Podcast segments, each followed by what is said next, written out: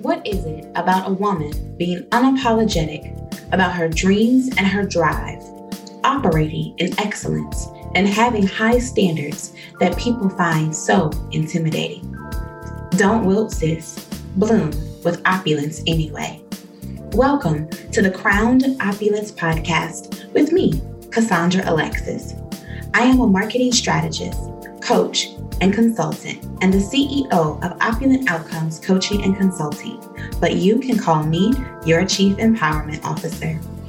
On Sundays, we talk about the hard, messy, embarrassing, yet necessary things that we don't often talk about enough with each other as a Black women. You know, those things we think we're the only ones experiencing, so we don't share them for fear of being judged. Just like you would at Sunday brunch with your girls. And yes, the mimosas are included on each episode. I'll let you in on a secret. You're not alone. We are our sister's keeper in the Crowned Opulence Society. Then on Wednesdays, we'll talk business and goal crushing. I'll help you get the outcomes that you desire in life and business by showing you how to silence self doubt, tune out the naysayers, optimize your assets, own your opulence, and market your value. Sis, it's your time to be unapologetically opulent, and we're here for you. Let's get to it.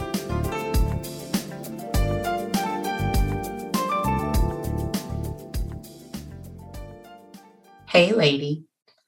Often in our lives and business, we need to spend some time doing an assessment.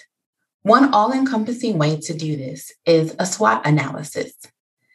This is normally an assessment that businesses use to assess their strengths, weaknesses, opportunities, and threats.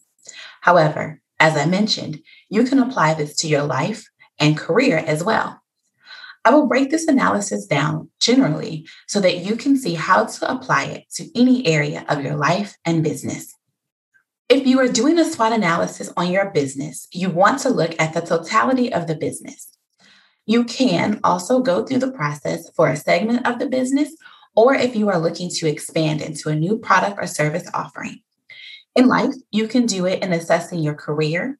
Say you want to get a promotion or to achieve a goal of saving money to buy a house. Of course, the depth of the analysis will depend on what you are analyzing. So let's dive in. First, take a look at your strengths. Look at strengths as the things that only you have versus your competition. Of course, if it's a life goal, then this wouldn't apply because you have no competition in your life. Some things to ask yourself when assessing your strengths are what do you do well? What access to resources do you have already? What can you do or offer that others can't? Where do you stand out? What comes easy to you? What do you already have in the way of accomplishing your goal? What is your unique selling proposition? Lastly, what would your competition view to them as a threat? Next, let's look at weaknesses. Now, let's be real.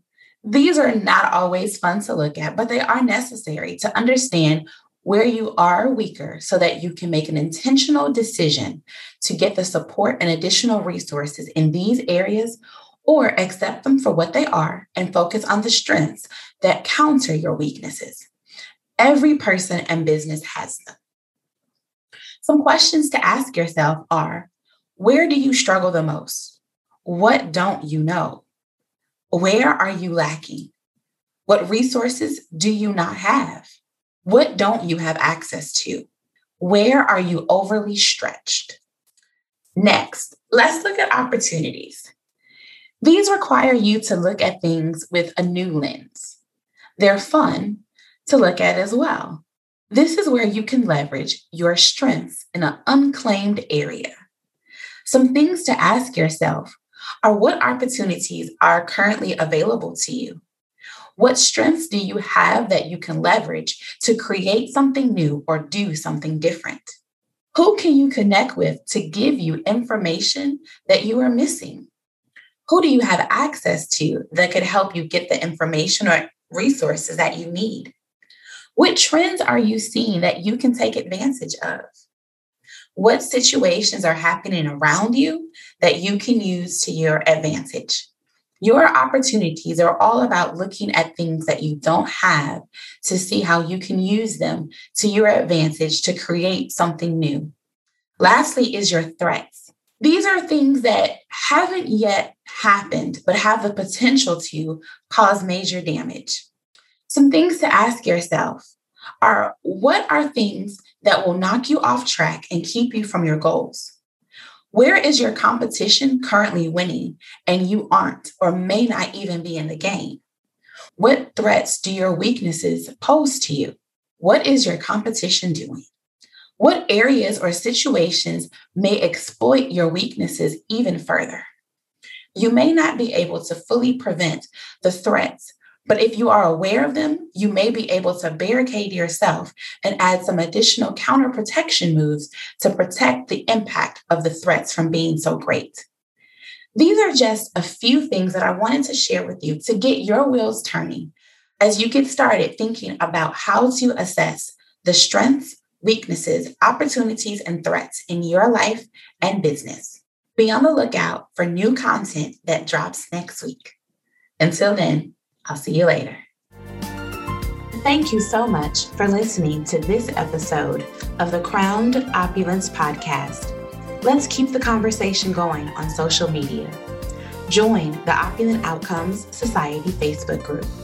Follow me on social media at the Cassandra Alexis on Facebook and Instagram.